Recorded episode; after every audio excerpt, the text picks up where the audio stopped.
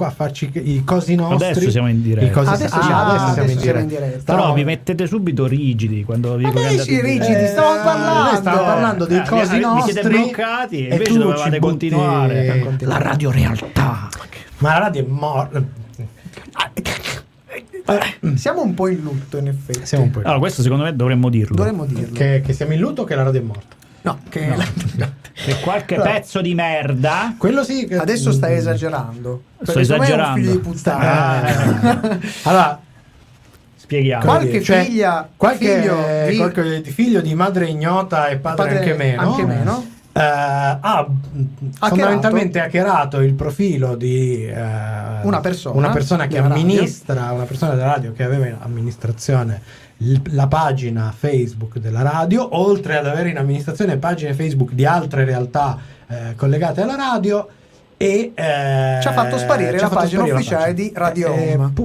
Facebook di Radio Ohm è sparita. Hanno tentato di ciullarci dei soldi, ma almeno quelli della radio siamo riusciti a salvarli, quelli del nostro collega un po' meno. A loro voglio dire, come diceva Alex Trastico, Tiago, di stare muto, ma non per sempre. Aprirà la bocca solo per dire immani cazzate. Bella questa. Così. Ma a proposito di cazzate, siamo qua. Salutiamo Francesco. Ciao Francesco. Che ci dice: ma cosa ci fate live adesso che c'è la settimana del gaming? Volete fare concorrenza a Microsoft e Company? Ebbene sì. Ma sono stati loro a bucarci il Facebook, diciamolo. Ma la regia, Paolo, mi ha detto che abbiamo anche un contributo stasera. Un contributo. Leggo già e sono già interessato. Perché avevo fatto una domanda io la settimana scorsa. Che domanda avevi fatto? Avevo chiesto a Lisi, che ormai è entrato nella scimmia vulcaniana totale per Star Trek The Next Generation, cosa ne pensasse di quello che quasi all'unanimità è considerato una delle innovazioni narrative più interessanti di Star Trek The Next Generation, ovvero il ponte ologrammi. Io vorrei correggerti, perché secondo me la scimmia dell'Isi non è vulcaniana, ma è direttamente Klingon. È una scimmia da battaglia, anzi infottatissima. Come si chiamano quegli altri gobboni grossi cattivi che arrivano poi? I Kardashian. Scimmia Kardashian mi piace ancora di più. Dai, bella. La scimmia Kardashian. Note per essere fan delle Kardashian. E sono un po' aliene. Ma soprattutto madri delle bagasce, cioè quelle che hanno bucato il sito, la pagina. Madri di quelle. Allora diciamo a tutti quelli che ci stanno ascoltando, se avete degli improperi meno sessisti, ce li potete suggerire, perché noi volentieri aggiorniamo volentieri. Sì. Potremmo passare invece dai paci. Le maci ha rotto la minchia queste maci. Ok, a proposito di rottura, io entrerei. Iniziamo a rompere anche noi. Mi sembra giusto, anche perché siamo partiti così leggeri. Sì, proprio chedatevi. Punta di fioretto.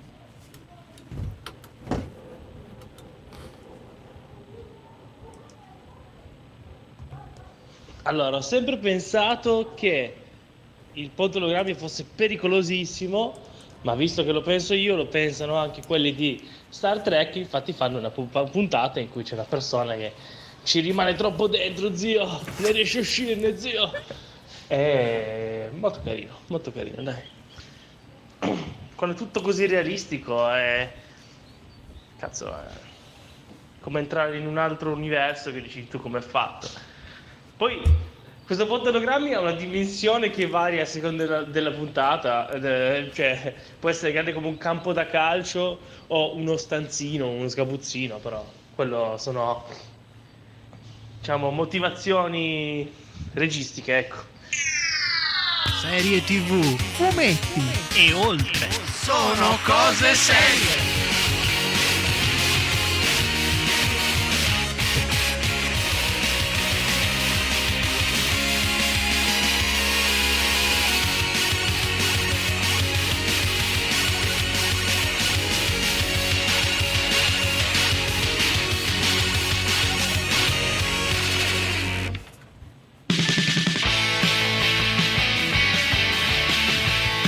se uno ti aspetta sulla porta o c'ha la mazza da baseball o vuole dei soldi o tutte e due, o sa che c'è la più bella trasmissione della storia delle trasmissioni belle, però ha sbagliato canale. Il mercato più grande d'Europa scoperto a forma di banana. Noi siamo la più bella trasmissione del mondo che va in onda da Chieri il mercoledì. Sì, Malta se la fa con tantissimi paesi, se posso dire la mia. Malta c'ha una pancia di Malta.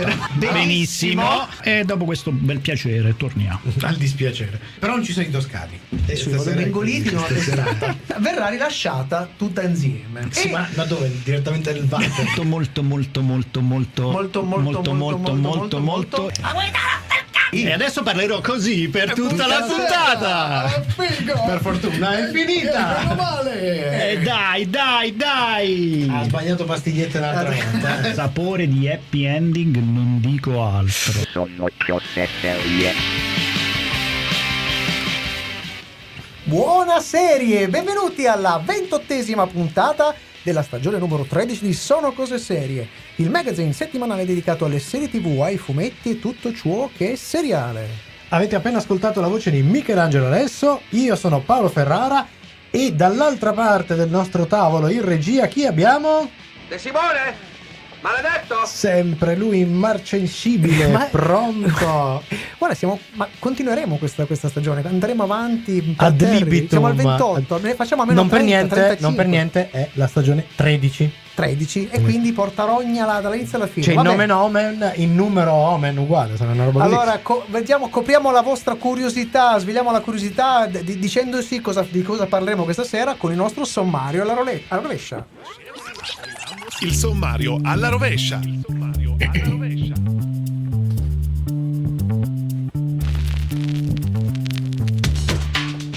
E come sempre la nostra chiusura è in mano al Matteo De Simone che, oltre ad essere regista, c'ha il suo angolo maledetto e questa sera ci racconta perché Netflix doveva chiedere a noi prima di impedire la condivisione degli account. Ma prima parliamo di una serie che si è conclusa con la sua quinta e ultima stagione, La Fantastica Signora Maisel. Fra poco invece la serie che lancia lo Spyverse di Amazon, Citadel. Ah sì, proprio lui. E va bene, allora dalle sigle finali di alcuni episodi della Fantastica Signora Maisel, così sembra come la settimana scorsa nel mercato che il mercato mi padre va. David Bowie, Rebel qui su Radio Ohm.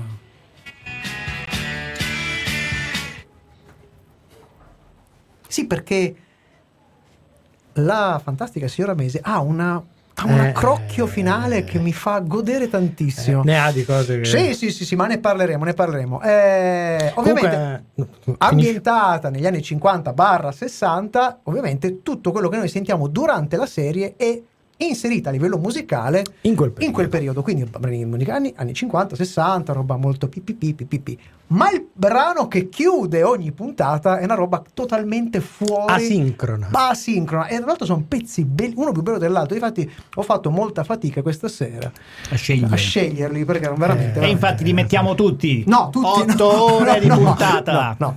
Dicevi? No, dicevo a proposito dell'Easy che diceva del ponte. Ma ologramma non è come la realtà aumentata. L'ologramma in teoria sarebbe un'immagine solida e quindi per questo può variare anche le dimensioni all'interno della stanza. Se sentite delle scimmie urlatrici e sono quelle che useremo per i giudizi di oggi. Esatto. Poi di realtà aumentata durante l'ultima, diciamo, spettacolare presentazione dei nuovi prodotti dalla Apple è uscita questo fantastico prodigio della tecnica, anzi tecnica, ovvero Vision Pro, questa specie di occhialoni per forma di rene, così capisci subito quanto che appunto ti permetterà di utilizzare, è una specie di computer però fissato sugli vostri occhi. Userà appunto la realtà aumentata e trasformerà la vostra esperienza di visione, di lavoro. Quanto ti ha dato Apple per fare sto spot? No, lo dico perché tra le tante cose che abbiamo visto, allora vedi il trailer e pensi una cosa E ci hanno pensato anche loro. Esatto, perché in realtà una delle immagini per fare la promozione della prossima stagione di Black Mirror ha mostrato una delle immagini della presentazione con i bollini, con le icone dei vari episodi, e fa subito Black Mirror. Beh, madonna, vedere questa cosa qua, a parte adesso, di là di qualsiasi considerazione eccetera, trovo che sia l'ennesimo accessorio che continua a infierire su un certo sbilanciamento negli user, nel senso che è una roba, parliamoci chiaro, per ora e per parecchio tempo, visto che monta 2 CPU della Macintosh, sarà una cosa riservata a un ristretto numero di possibili utenti. Beh, in realtà, come si discuteva durante nella nostra chat, è un prodotto prevalentemente per professionisti. Il problema è che te lo vendono come se tu a casa tua arrivi, te metti sta roba. Il trailer non è per professionisti, non è palesemente per gente che fa smart working, quindi si vede le serie TV, esatto. E poi gli arriva una telefonata, all'ultimo aggiustano la presentazione con suo avatar. L'avatar che però, così non vedo che stanno immutando. Avevo una domanda, no? C'è questa cosa che ti proietta sul visore. Il visore è trasparente perché tu devi anche guardare il mondo. Sì. Quindi dall'altro lato, cioè se uno entra in camera e ti guarda negli occhi, vede quello che stai vedendo. In realtà vede una proiezione del tuo volto, perché anche il tuo volto che vedi in riflesso. No, dice nella realtà. Lui dice. Ah, nella realtà, sì, perché essendo in realtà aumentata, sì. Quindi attenzione col porno, ragazzi. Sì, chiaramente un oggetto per il porno, perché puoi allargare questi. Lo puoi allargare. Soprattutto lo puoi allargare. Bravo, okay, Matteo. Vabbè, quella è la cash phrase. Lo puoi allargare. Torniamo, basta. Serie TV.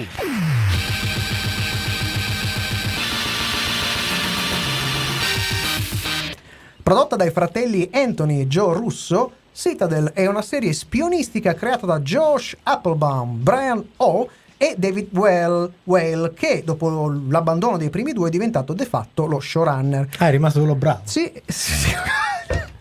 Allora, Ferrara, non cominciamo, e rappresenta l'avvio di un nuovo franchise che vedrà, oltre la serie principale, una serie di spin-off ambientati in diversi paesi del mondo, tra cui l'Italia, che avrà la serie Citadel Diana, interpretata da Matilde De Angelis.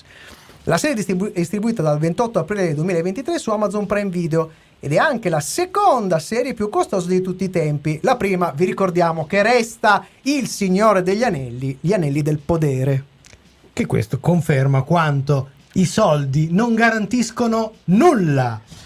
Protagonisti della serie Richard Madden, il Robb Stark di Game of Thrones, abbonato ormai alla qualità con serie come I Medici e Bodyguard. Con lui la bellissima Priyanka Chopra Jones, ex modella, Miss Mondo 2000 e attrice pluripremiata di Bollywood, che quando è passata alle serie occidentali deve aver sottoscritto lo stesso abbonamento del collega. La sua precedente serie è infatti Quantico. Ad affiancarle Stanley Tucci, che ultimamente ci ha preso gusto con la serialità. E poi ci sono attori come Ashley Cummings, vista in Nosferatu, è scritto come un codice ma si legge così, l'attore danese Roland Müller, visto in Fubar, che qui interpreta 2 fratelli gemelli ovviamente, e ancora Leslie Manville, vista in Mom, Save Me e The Crown. Ma di cosa parla questa serie? Citadel è un'agenzia indipendente di spionaggio internazionale che viene distrutta da Manticore, un'oscura organizzazione che manipola il mondo. Gli agenti Mason Kane e Nadia Sin sopravvivono ma perdono i loro ricordi. 8 anni dopo vengono contattati da Bernard Orlick, il ex collega di Citadel, che chiede loro un aiuto per fermare Manticore. Mason e Nadia intraprendono una missione globale per sconfiggere l'organizzazione e nel frattempo devono affrontare la loro relazione complicata basata su segreti e bugie.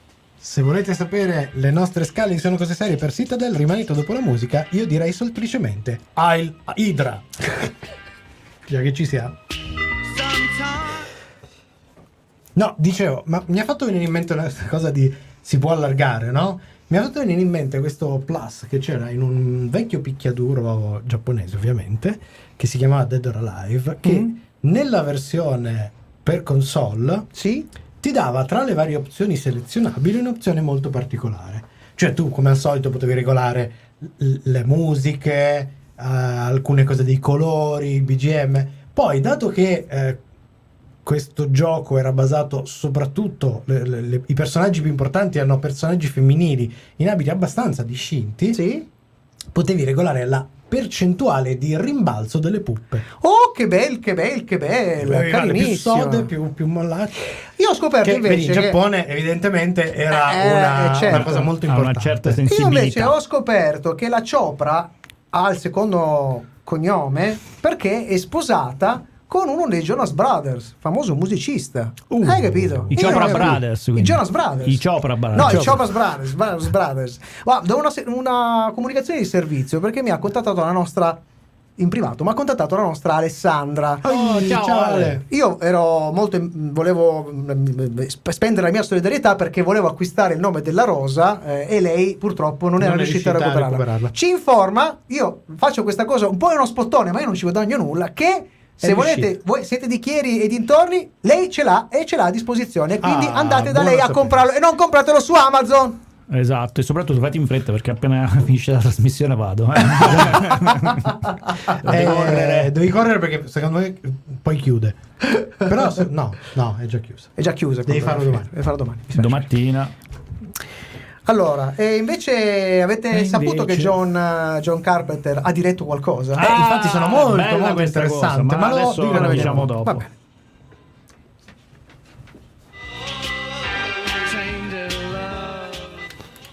E partiamo con la nostra recensione di Citadel.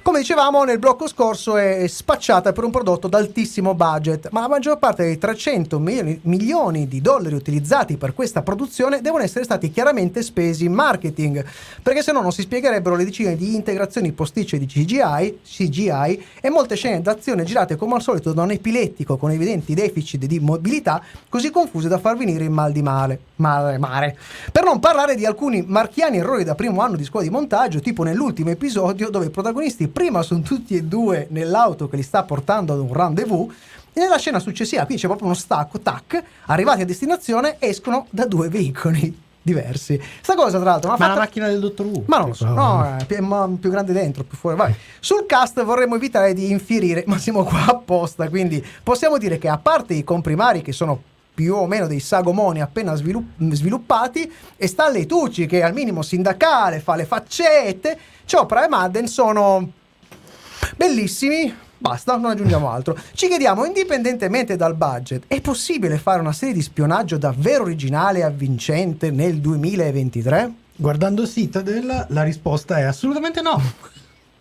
A parte le furbette citazioni ai vari James Bond, Mission Impossible e il generoso debito narrativo al plot della saga di Jason Bourne, la storia è una becera soap opera che farebbe impallidire Beautiful, composta da scenette caricate a pallettoni ma che si sgonfiano nel giro di un paio di inquadrature, fatta di faccioni in primo piano, dialoghi insipienti e ricorsivi costruiti estraendo parole a caso da un mazzo di carte e condite da una generosa dose di tecnicismi, spiegoni pseudoscientifici pieni di supercazzole da quarta elementare e complessi come la ricetta del Cuba Libre, che al confronto il techno bubble di Star Trek ha l'autorevolezza di un libro scritto da Stephen Hawking. E abbiamo detto tutto da questo punto di vista. E se il tutto non fosse già abbastanza ridicolo e pieno di cose che devono succedere perché è così e per i quali ogni conflitto irrisolvibile viene poi puntualmente e banalmente risolto in niente, gli autori continuano a sballottarci avanti e indietro nel tempo, pensando di aiutarci a comprendere le sottili trame costruite durante la stagione, sottili come carta velina, sia chiaro, con il triste risultato invece di introiettare ulteriormente una trama francamente piuttosto lineare, che non ha bisogno di tante complessità e che dovrebbe essere a orologeria, ma è invece più scarica della voglia di recitare di Richard Madden. Già. Forse nei piani dello showrunner c'era l'intento di farci esclamare alla fine della stagione un sorpreso "Megoioni", che invece si è rivelato un lapidario "E sti cazzi?". Voto tecnico. Ricordiamo che la nostra scala tecnica è da 1, sempre Superstition lì fermo integerrimo, di Mario Valpipolone, e il nostro 5 che è sempre Breaking Bad o Better Call Saul, e il voto è 1,5 5 5 sì. C'è il mezzo in più, perché in realtà c'è un malus. Allora, Citadel è una monnezza ben infiocchettata, un prodotto fintamente sontuoso e pieno di lucine ma vuoto dentro, sbattuto in faccia con la presunzione di una persona vanagloriosa affetta da Dunning-Kruger, e per questo peccato mortale si becca mezzo punto di malus e finisce senza passare dal via dritta nel nostro sottosopra, il sottoscala delle serie brutte, nel più empio dei gironi, cioè il primo, quello dei traditori fraudolenti verso chi si fida. Allora è meno 1,5. Sentiamo la scimmia. Questa è microscopica. Sembra un passerotto, ma è una scimmia. È Luis Titi Pigmeo, 1/5 della scala della scimmia. Una scimmia microscopica che sta sul dito, su una falange praticamente. La scimmia vi avrà mandato a quel paese intorno al secondo episodio e la voglia di continuare a vederla sarà sicuramente mossa da istinti innaturali, per lo più malsani. Insomma, sadismo, masochismo, autolesionismo in generale, cose del genere. Consiglio per l'afflizione: La vita è breve, come la serie che ci ha anche anticipato il trailer dello spin-off italiano con Matilde De Angelis. E anche lei ha sottoscritto lo stesso abbonamento degli altri due ultimamente. Sì. E vi diciamo con la voce di Gandalf: fuggite, sciocchi! Non sprecate tempo su sta roba. Questo è il consiglio di fruizione. Breve, mi piace, bravo Paolino. Preparatevi per la seconda serie della serata, un brano musicale e poi il momento della fantastica signora Maisel. Compensiamo. Ma Madden è un cartonato. Prima tutti gli altri personaggi sono... Lui è il cartonato. Sì, cioè sì. Proprio lui è la rappresentazione. Buon Francesco ci dice... Mizzica 1,5, ma se hai soldi da sprecare, dalli a me. Bravo. È la stessa cosa che abbiamo pensato noi quando abbiamo visto sta monnezza. Ma secondo me 300 milioni di dollari non c'è, 250... secondo me non c'è il marketing, no. Perché... no, perché secondo me 250 sono andati, 125 a un russo, 125 all'altro russo, per dire che erano i produttori. Allora, da quanto hanno sbriciolato la prostata con circa una dozzina di spot al giorno in radio? No, allora, la regola degli americani è 50-50. Ah sì, tu dici... Okay. 50 se tu fai 300 milioni di dollari di produzione, se c'è 50 di là e 150 alla sono 300 milioni di... devi moltiplicare, ok? È il motivo per cui quando ti dicono abbiamo incassato 1 miliardo, poi la Disney c'ha i buchi. Perché loro ti dicono sì, la produzione è 300, ma poi ce ne stanno altre 300 milioni di promozione. Okay. Sì, ho incassato 1 miliardo e ne hanno speso 999. Bisognerebbe capire se sto film, sta roba è costata 300 milioni o 150. In ogni caso, dove cazzo sono finiti questi? Non lo sa nessuno.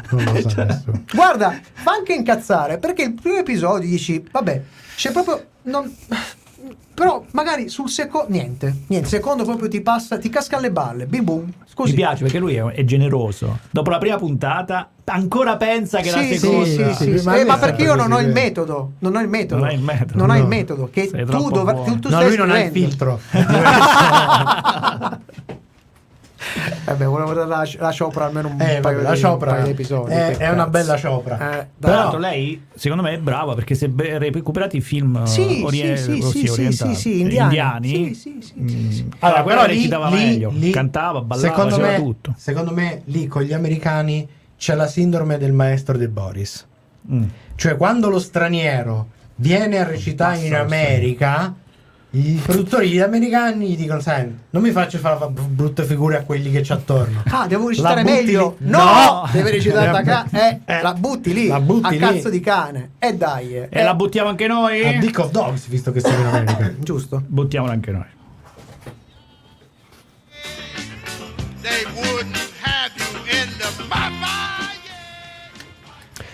Avevamo già recensito la prima stagione della fantastica signorina Maisel all'uscita della sua prima stagione. La serie creata da Amy Sherman-Palladino, che è tra gli autori di Pappa e Ciccia e creatrice di Gilmore Girls, una mamma per amica, per Amazon Studios, si è conclusa qui con la sua quinta stagione appena poche settimane fa. E a questo punto noi diciamo: confermeremo l'alta valutazione che si era guadagnata nelle nostre scale con la sua prima stagione. Ricordiamolo, era un bel cinquino. Ricapitoliamo qualcosa del ricco cast della serie. A guidarli l'istionica Rachel Brosnahan, vista in serie come House of Cards e Manhattan, che con il ruolo di Midge Meisel si è conquistata 2 Golden Globes, 2 Critics' Choice Award, un premio Emmy, 2 Screen Actor Guild Award. Al suo fianco citiamo Tony Shalhoub, che interpreta il padre della signora Maisel, dalla carriera sterminata che include una serie mitologica, leggendaria, ovvero il Detective Monk. Poi abbiamo Alex Borstein, Susie, amica di manager di Midge, attrice, scrittrice e doppiatrice, e la voce originale di Lois Griffin. È comica statunitense. Ah, tra l'altro su Prime c'è un bellissimo spettacolo della Borstein, che abbiamo visto tra le tante cose in Gilmore Girls, e con questa serie anche lei ha vinto 3 premi Emmy, 2 Critics' Choice Television Award, 2 Screen Actor Guild Awards e una candidatura al Golden Globe. Così.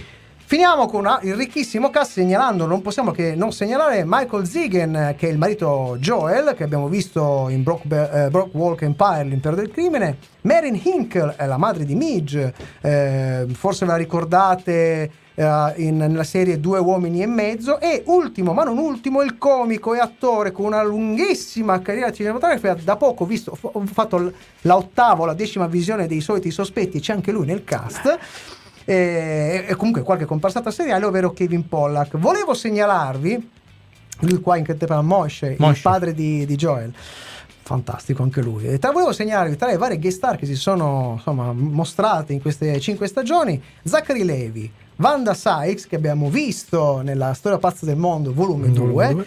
Anche Azzaria, attore e doppiatore in Hello Tomorrow. Milo Ventimiglia, ve lo ricordate? Vi dico solo un nome: Peter Pecelli in The Heroes. E Jason Ralph, che qualcuno dirà e chicca. In realtà qua interpreta nella 5ª stagione Mike, il produttore del Gordon Ford Show, questo famigerato show dove lavora anche Midge Meisel, ma in realtà è il marito di Rachel Brosnahan, che qua fa appunto questa parte, ed è molto molto curioso. Ma di cosa parla la serie? Quando scopre che il marito la tradisce, Midge Meisel, casalinga ebrea, si ubriaca e si ritrova sul palco del Gaslight Café, dove il marito cercava di sfondare come comico, esibendosi in un monologo improvvisato. È il 1958 e Midge si rende conto di avere potenziale e decide così, in barba a marito e famiglia, di intraprendere il tentativo di una carriera nel mondo degli stand-up comedian. Fra pochissimo la nostra recensione della fantastica signora Maisel con la scala tecnica e della scimmia. Restate con noi. Io ho detto signorina. Era per me. Allora, facciamo un saluto. Facciamo un saluto perché... Salutiamo. Con questo messaggio si autodistruggerà. Sono curioso di sapere cosa direte della Maisel. Okay. Buonasera, è arrivato proprio nel momento giusto per sapere di cosa il nostro caro amico Luca! Ciao Luca, che bello. Spero... Allora, facciamogli uno spoiler. Allora, diremo sicuramente una cosa, che questa serie non è allo stesso livello di Citadel, di quella di prima. No, questo lo possiamo dire. Non è allo stesso livello. E ci vuole poco. Mi sembra che stasera alle 21 ci sarà una live spaziale, parlando ancora del Signore degli Anelli, il buon Luca, quindi vi consiglio di andare sul suo... Soprattutto... vedi che è una brava persona. E perché ha fatto il collegamento? Alle 21. Allora, non solo dopo che finirà la nostra trasmissione. Ci dà anche il tempo di mangiare. Berci la birra e guardarci. Sì. Vabbè. Comunque, grande Luca. Spero che tu abbia sentito anche la monnezza che abbiamo recensito prima, perché secondo me... Perché secondo me se la guarda si diverte pure lui. Si diverte pure lui. E lo so, è sensibile, però si diverte. Conoscendolo, come distrugge lui le serie brutte. Sì, però la live è venerdì. La live venerdì. Venerdì, guarda come ci ha pensato così bene, ci ha dato tempo. Che ho visto su YouTube la vabbè, ma mi sbagli queste cose. Ho capito, al volo, l'ho bucato con l'occhio destro, con quello buono e figurati quello sinistro, Comunque, abbiamo una certa livello di anzianità. Tra le tante cose che abbiamo pubblicato, c'è anche il fatto che la Disney, facendo fuori un po' del suo del suo materiale, ha perso la bellezza di $1.5 miliardi. Complimenti per la questione degli azionisti che preferiscono perdere soldi. Loro devono valutare. Prima stavamo abbiamo chiuso il discorso. Sì. John Carpenter arriva alla regia di una serie televisiva, quindi siamo tutti molto curiosi, però c'è un però, che ci frena una, cioè siamo curiosi, però siamo perplessi, perché ha dichiarato che l'ha diretta dal divano di casa sua. La serie l'hanno girata da un'altra parte, ma con occhiali di Apple, capito? Sì, lui però c'era il prototipo, quello che aveva fatto Cronenberg, in carne umana. No, quello che gli occhialini per far vedere la forma del rene, era perché era un rene vero. Le occasioni per essi vivono, gli occhialini essi vivono. Comunque siamo curiosissimi perché secondo me anche il smart working John Carpenter butta merda a tanti, come li chiami tu, scienziati della macchina da presa. Io ho un grande affetto per Carpenter, devo dire che scivoloni ne ha fatti proprio pochi, ma quelli che ha fatti no. Ha fatto qualche vedi, non è una carriera perfetta. A me fa incazzare che non gliene fanno dirigere di più di film. A me fa incazzare che non gli hanno mai lasciato fare un cacchio di western. Ma avete presente che cioè lui l'ha sempre fatto, perché tutti i suoi film sono dei western, ma se ne avesse fatto uno vero con i cowboy, secondo me ci avrebbe dato soddisfazioni. Vabbè, rilanciato il film western, ma siccome era muto ha rilanciato il film muto. Vabbè. E dopo questa citazione mamma mia,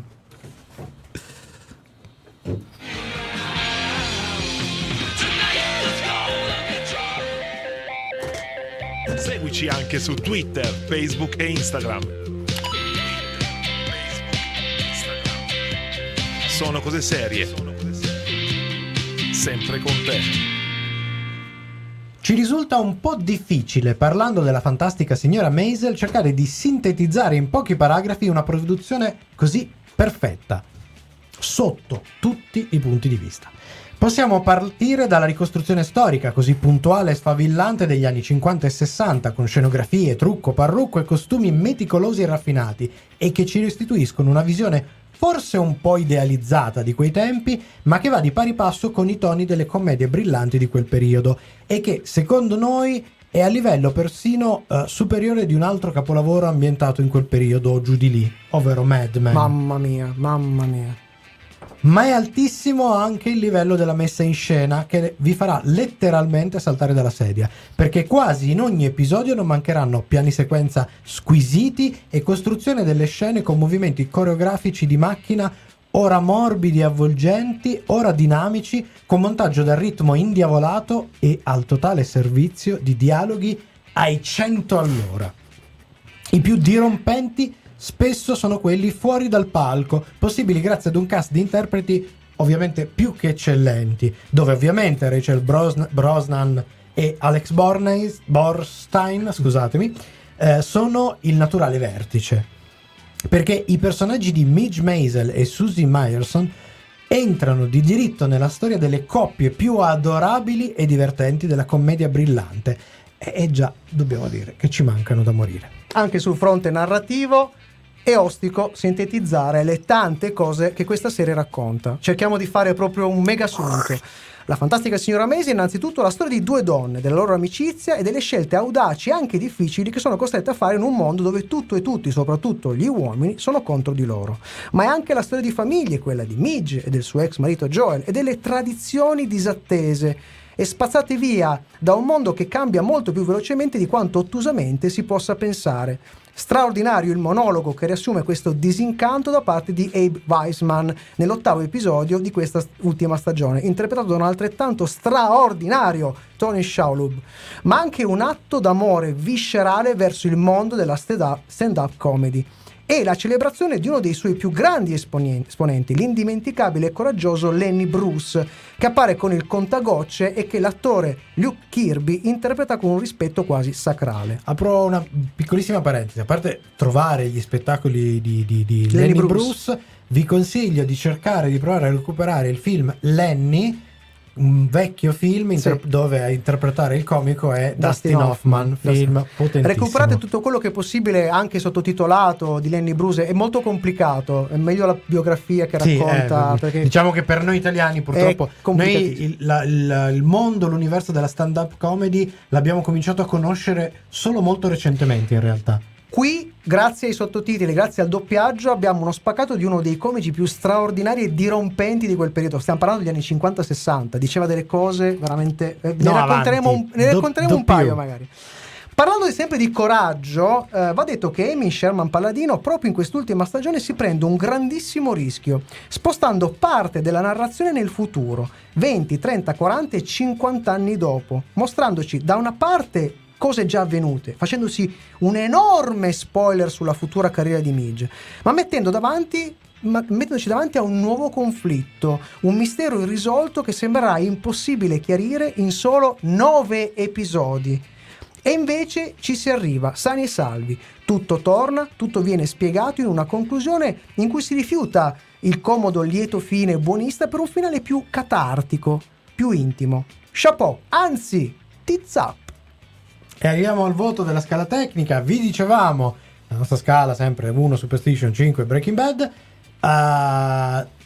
La prima stagione l'avevamo votata 5 su 5, arrivati alla quinta stagione la somma di tutto mantiene il voto 5 più 5. Diciamo che volendo potrebbe essere un 5 lode su 5 lode, mi piace, 5 con bacio accademico, se ce lo dà lei poi lo voglio.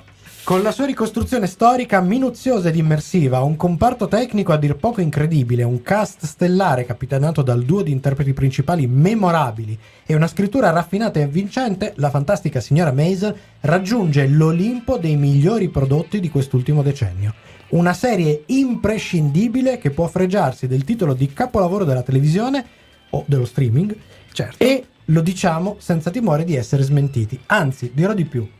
Noi, per questioni affettive, manterremo il nostro Breaking Bad come esempio di 5, ma Miss Maisel potrebbe tranquillamente scalzare e diventare nuova pietra di paragone seriale. E che scimmie abbiamo questa sera per la Maisel? Sempre un orangutan. 4 su 5. La scimmia vi trascinerà in queste 5 stagioni con tutte le scarpe e sarà praticamente impossibile rimanere impassibili davanti a tanta meraviglia, costruita utilizzando in maniera magistrale tutti quegli elementi della narrativa seriale di cui vi abbiamo da sempre parlato. Non riuscirà ad essere un Kong solo perché ha bisogno dei suoi tempi di sedimentazione e ci sarà una breve battuta d'arresto del vostro primate durante l'ultima stagione in cui cercherà di digerire alcune di quelle scelte coraggiose della sua autrice per il gran finale. Da qui il nostro consiglio per la fruizione, ora che si è così degnamente conclusa sarebbe un delitto non recuperarla. Fatelo, vi prego, con i vostri ritmi, ma cercate di godervela il più possibile, perché l'unica sola amara e incontrovertibile controindicazione è che prima o poi finirà. E ora arriva il momento del Testimone Maledetto, dopo la musica.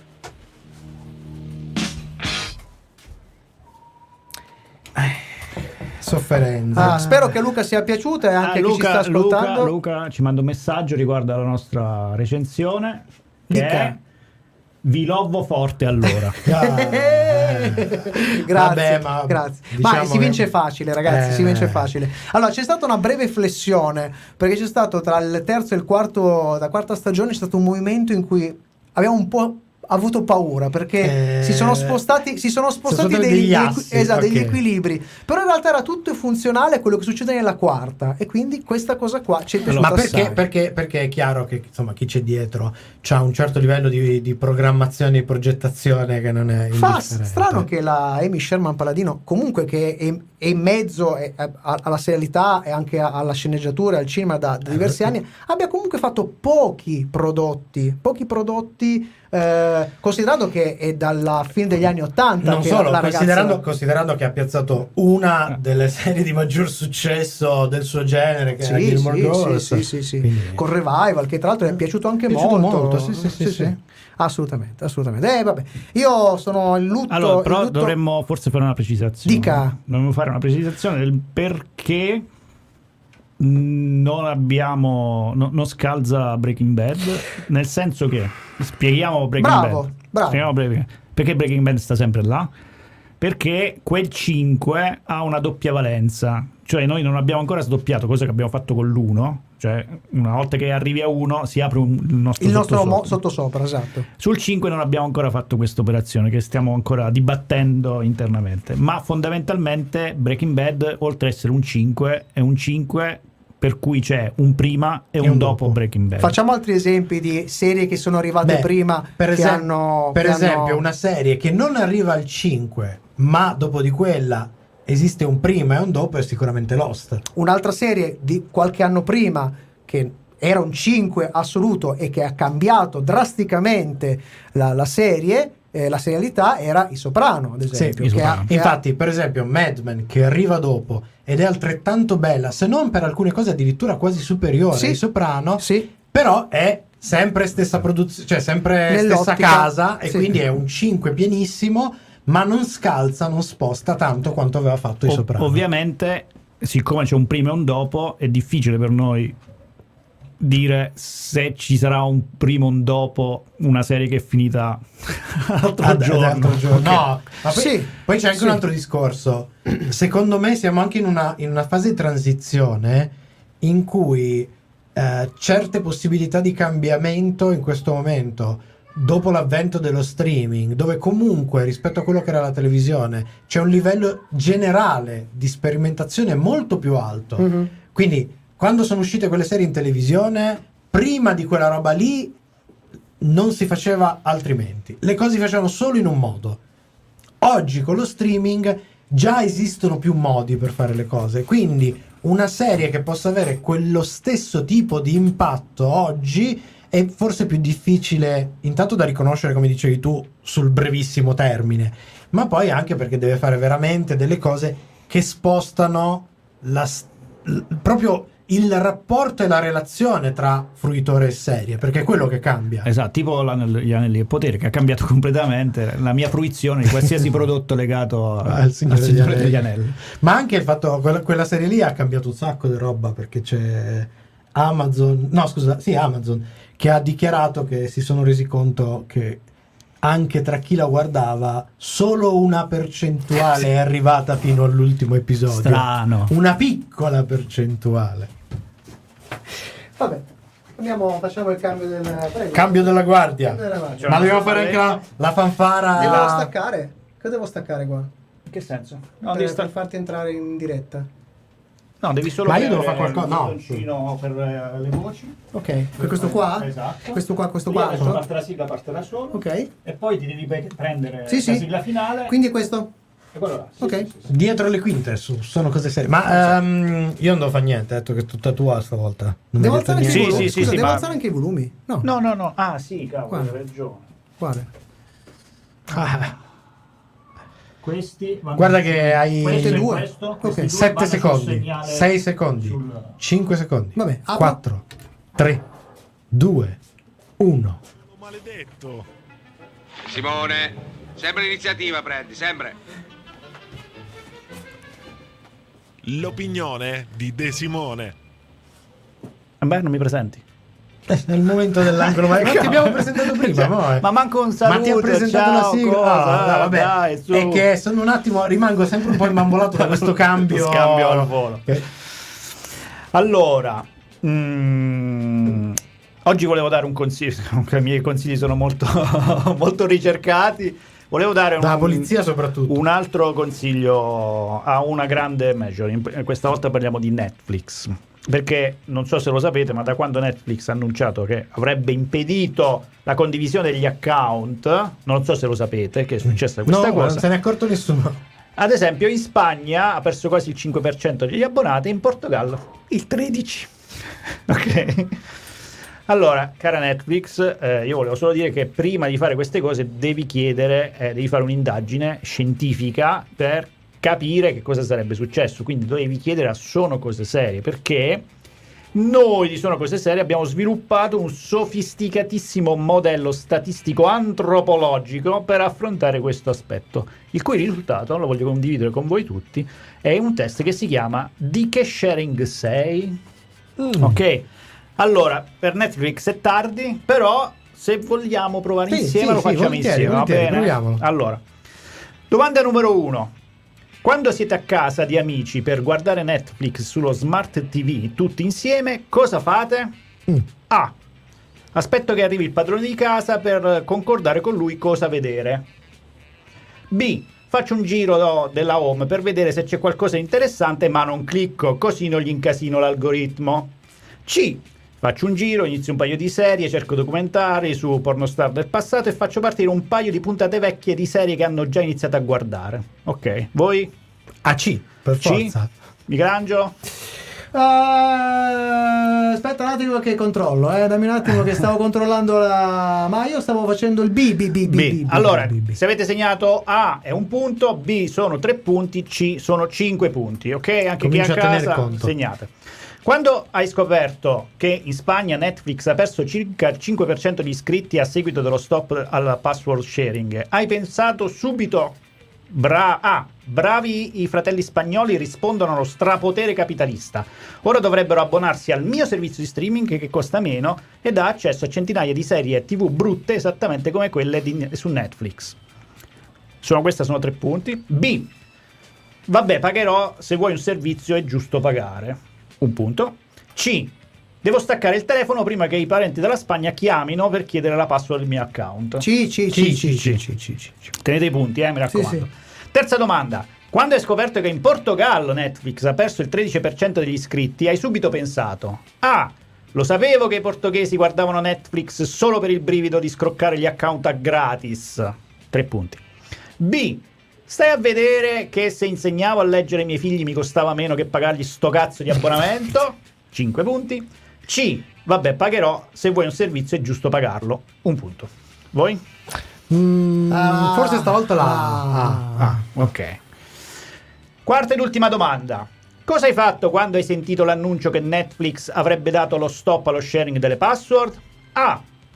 Ho chiamato quel cugino di mia nuora che mi ha detto che lui con 30.000 lire vedeva tutti i servizi streaming che dovrebbe uscire per buona condotta giusto in tempo per il cambio dei piani in Italia. 5 punti. B. Ho chiamato gli amici con cui condivido l'account e li ho avvisati che avremmo dovuto aggiornare tutti quanti il piano. 1 punto. C. Siccome Gianni ha detto che lui ha i figli e quindi rinnova, mi sono organizzato con gli amici per passare a sorpresa da lui tutte le sere, almeno fino a quando non finisco a vedere Fubar. Poi vediamo.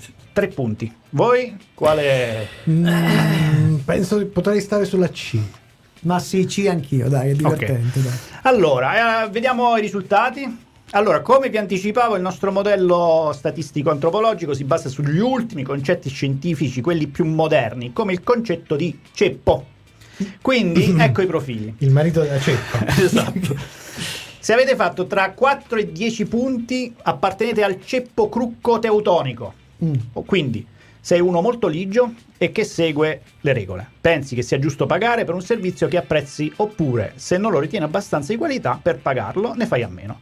Con Netflix non avrai problemi, probabilmente cambierai piano e convincerai i tuoi amici che la differenza di prezzo vale l'impresa. Tutto giusto, ma sai che palle? Tra gli 11 e i 20 punti. Ci sono. Ok. Ceppo Franco Bidet. Ok. Ti piace vivere nell'area grigia, per cui sei in regola, ma la condivisione delle password era il modo giusto secondo te. Sì, lo sai che era lo stesso di pagare un account separato ad un prezzo più basso, ma vuoi mettere il brivido del quasi legale? Se poi ti scappa la grandeur e puoi far vedere che tu sei più furbo degli altri, allora vale tutto. Netflix, se ti lasciasse andare a sbafo almeno un paio di dispositivi giusto così, perché puoi dire agli amici che sei stato un po' più furbetto di loro, potrebbe convincerti a pagare almeno qualcosa. Ah, sappi che stai un po' sul cazzo a tutti.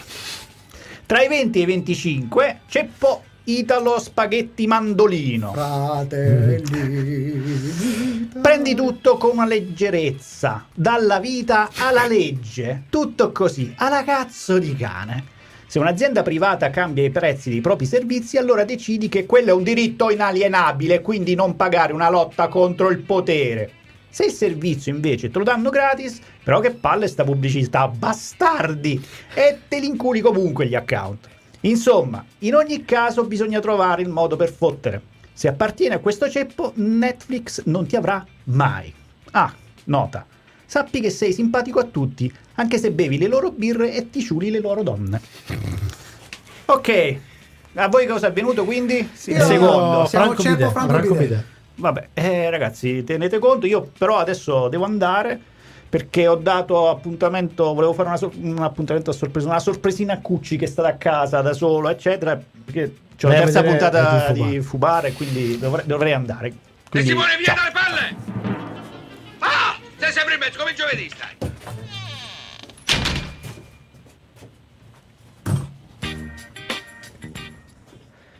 Comunque ci terrei a dire che questa interruzione della condivisione delle password di Netflix in realtà salverà un sacco di convivenze, perché io conosco un sacco di gente, soprattutto coinquilini a livello studentesco eccetera, dove c'è lo scrocco della password, si creano attriti, litigi eccetera, così non ci sarà più la possibilità di scroccare e quindi torneranno tutti felici e contenti a litigare per chi lava i piatti. Ecco, i sani principi. Allora, dica, bella questa, anche questa cosa del test, secondo me è un lavoro interessante. Mi piace il test della ceppa, del ceppo. Già. Vabbè, niente. Aspettiamo, devo passare 2 o 3 minuti. Avevo bisogno di dire la mia ad Alessandra, perché le ho detto che che gliele vedi che c'è. Dai, poi passa a pagare. Lo so che fa sempre così, dico, poi lo legge e te lo riporti. Vorrei dare una ferrale notizia. Oh, che è successo? Una Ferrari notizia.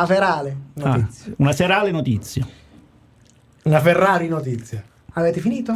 È molto triste, perché comunque era una serie bella.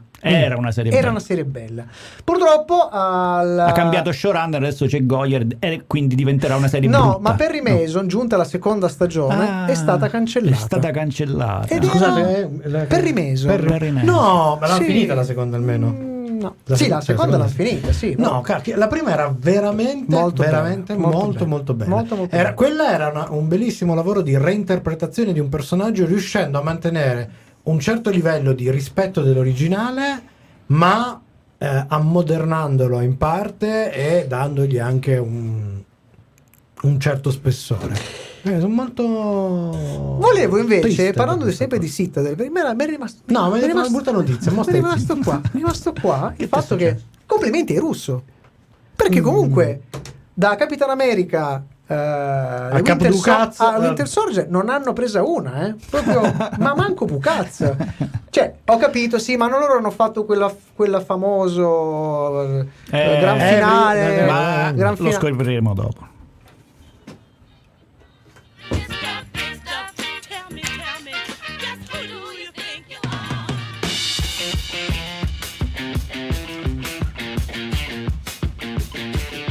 Per stasera è tutto, ma ricordati che puoi riascoltare questa puntata in webcast con la musica su radioon.it e in podcast con i contenuti esclusivi fuori onda su sonocoseserie.it.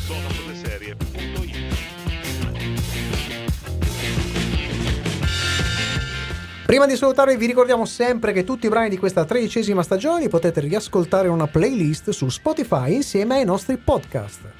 Vi ricordiamo, abbiamo appena svolto ieri pomeriggio la prima lezione del nostro corso di podcasting per l'Ordine dei Giornalisti di Torino.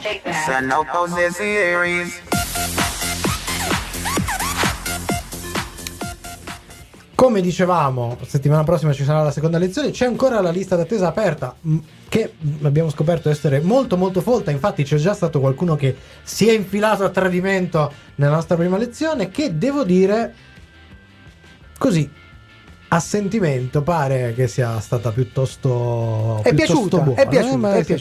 Ah, sono giornalisti, quindi sai, allora sono sempre da prendere con le pinze, però alla fine della lezione abbiamo ricevuto anche una serie di complimenti. No, uno dice, sai, quelli devono hanno un certo appeal, devono dire le cose in un certo modo, non è che possono venire lì e dirti ci hai fatto sento le unghie che sta suonando il telefono, penso che la prossima settimana non ci sarà la seconda parte del corso. Comunque se per caso foste a Torino e foste possessori della tessera dei giornalisti. Volendo potete ancora infilarvi nella lista d'attesa, perché non si esclude che ci sia poi a un certo punto l'apertura, ci siano defezioni per la settimana prossima, probabile dopo queste mie dichiarazioni, ma che magari ci si apra qualche nuova sessione di corsi. Ma senti, su Spotify, su Apple Podcast trovi solo ed esclusivamente il nostro magazine? Ma no, ma trovi un sacco di prodotti di Sono Cose Serie, dalla batteria di pentole a... No, in realtà abbiamo tutta un'altra serie di produzioni, tra cui spicca recentemente, vorrei sottolineare di portare avanti questo nuovo nostro progettino, di cui abbiamo creato una prima miniserie con la speranza di trovare qualcuno che ci dai sardi per fare una seconda stagione. Serialtelling, una miniserie in cui affondiamo il nostro bisturi nella struttura e nello scheletro di come si costruisce una storia, perché una storia a puntate ci acchiappa e ci tiene lì. Scopritelo ascoltando Serialtelling. Allora, la seconda stagione ci stiamo pensando fortissimamente, mancano i soldi. Se qualcuno volesse aprire un crowdfunding se volete vi diamo i nostri Spotify, ci serve su questi 650.000 euro. Vabbè, allora la solita valigetta con le banconote di piccolo taglio, esatto. Vabbè, io ringrazio Matteo Di Simone, come al solito prodigo di angoli maledetti, di regia, audio e video. Saluto Paolo Ferrara a fianco a me, io sono Michelangelo Alesso, salutiamo il nostro Fabrizione Cucci e tutti quelli che ci hanno ascoltato live e hanno interagito con noi. Ci rivediamo ancora. Siamo una maledizione quest'anno. 7 giorni, stessa spiaggia, stesso mare, sempre qui in diretta e poi in podcast. Manca solo una cosa da dire, ovvero ricordare a tutti quanti che chi non ci ascolta è un birbino.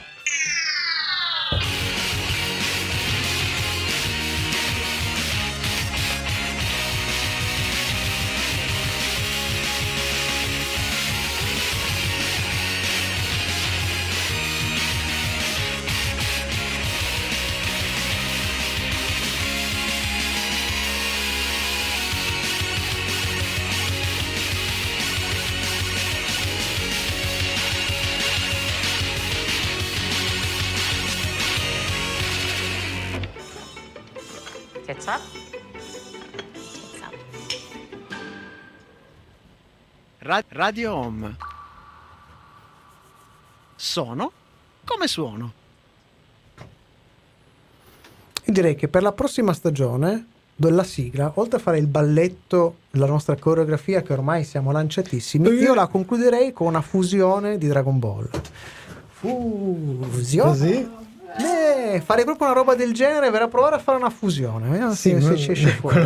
Quello che non voglio vedere è il risultato di una fusione tra me e lui. Ecco, anche a me sono venuti i brividi a pensare. Potete fare quello che volete, tanto è in audio. Infatti non ci si vede. Però per quei 4 sfortunati che ci guardano in streaming, in live su YouTube, ricordo, su Facebook, lui fa tanto, si sgaggia tanto adesso. Ricordo che nelle prime stagioni lui aveva proposto anche la trasmissione radio per i non udenti. È vero. Voi non avete colto quanto stava avanti. Eri veramente avanti. Stavi veramente avanti. Avantissimo. Vabbè. Ma stavate dicendo una cosa importante, io vi ho cassato perché dovevamo rientrare. Sì, perché i russo hanno fatto il finale della fase 1. Allora, i russo hanno fatto Infinity War, probabilmente il miglior film della Marvel Cinematic Universe, che resta Winter Soldier, che ma forse Iron Man 1. Punta di diamante. Iron Man 1. Però Winter Soldier. E poi basta, perché a livello di produzione hanno fatto cagate su cagate. C'era quello con Ryan Gosling di Netflix, che faceva anche lui il coso. Ma lì ci hanno provato su Netflix a fare la serie spionaggio. Ma era Ryan Gosling che faceva il tizio metropolitana, sopra la metropolitana, che ha dimenticato totalmente. C'è un occhio nel vuoto. E poi hanno prodotto sta monnezza. C'era il salvaschermo, sai, quello dei primi Windows, la pallina che gli occhiali. Però se io scommetto che Pavloviana, però gli faccio vedere quella scena di lui che sale sul tram, che gli sparano e gli ripiglia di nuovi brividi e delle convulsioni. Non lo so, perché ultimamente, avendo visto una lunga serie di serie di spionaggio d'azione, fra poco arriva l'ultima, tutte uguali, quindi l'ultima di Jack Ryan, l'ultima stagione, terza. Jack Ryan per esempio è tanta roba. Jack Ryan sì, non parlavo di Jack Ryan. No, immagino. Voi sapete di cosa parleremo la prossima settimana? Sì. E sarà dura. Sarà molto dura. Perché allora non è così agli antipodi come quella di questa settimana. No. Abbiamo di nuovo una serie giunta alla sua ultima stagione, quindi faremo, di questa non ne avevamo mai parlato, approfittiamo finalmente per rendergli giustizia, perché è giusto così. Anche questa potrà scardinare probabilmente. Potrà scardinare il 5, ma non lo so. Lo scopriremo. Comunque la serie è Ted Lasso. Io ci sono affezionato perché questa è una di quelle serie che io vi ho detto Ted Lasso è figa, vero, e voi vero. Non mi avete cagato di striscio, perché è poi è arrivata sui social, gli altri hanno cominciato a parlare, ho detto ma vai a vedere che forse è bella, e poi arriva un messaggio, è bellissima, altra serie. Ho capito, ma tu sei quello delle serie brutte, come ci si fa a fidare? Non ci si fida di te, non ci si fida. Però avendone parlato anche Cucci, un po' di sospetto mi era venuto. L'altra serie invece, visto che si parla di serie spionistiche, ci mettiamo un'altra serie spionistica, continuiamo il filotto, questa volta però pescando un attore dei nostri tempi, perché abbiamo Arnold Schwarzenegger e la serie è Fubar, che abbiamo scoperto cosa significa, fottuto oltre ogni immaginazione, fucked under barely. Ah, ok. Consciousness, come sono cazzi. In italiano tradotto. Va bene. Niente. C'era una cosa che invece ero andato a vedere al cinema. Sì, cosa sei andato a vedere? Talmente bella che se l'hai scordata. Lo Spider-Man nuovo. Ci sei andato. Ma sei veramente cornuto, non ci dici niente. Sì, sono andato a vederlo in lingua originale con un collega americano. Esatto. Hai capito? È il traditore. Shame. Però vi posso dire una cosa, se andate fatemelo sapere, perché potrei anche tornare a vederlo in italiano. Aspetta, c'è sempre la cosa che lui è quello di delle cose brutte che possiamo rivedere. Quale motivo? No, in realtà. È un gran bel vedere. Non sapevo anche che era una prima parte. Esatto. Io sì, ci sono rimasto di nuovo di cacca. Ma a me ne abitano tutti i film di quest'anno praticamente, sono tutti prime parti. E perché a un certo punto ho detto, dopo due ore e qualcosa, sempre molto lì morte. No, il primo non era durato così tanto. No, il primo durava 80 minuti, una roba così. Un film d'animazione. Bello, cioè il primo. Mantiene il livello. Addirittura qualcuno ha detto forse lo alza pure un po'. A livello di storia, secondo me, ha una complessità superiore. Però, grazie al cosiddetto, perché la prima ti ha costruito le cose, tu la seconda la metti a rete. E belli personaggi, poi c'hanno questo controllo dello stile pazzesco, veramente pazzesco, mantenuto alla grandissima. Che vi devo dire, bello. Non mi spingo di più perché è la prima parte, quindi però la prima parte è buona. Quando ci organizziamo per andarci a vedere Spider-Man? Dobbiamo organizzarci. Io vi anticipo che, visto che questo un bel film questa settimana, mi sto organizzando per andare a vedere Transformers. Vai pure, vai tranquillo, sentiti libero. Grazie, però vi farò sapere, ci facci sapere. Così la smettono di dire che qua parliamo solo di serie TV. Non è vero, noi parliamo di tutto ciò che è seriale, anche la monnezza al cinema. E se trovo il mouse la chiudo sta trasmissione.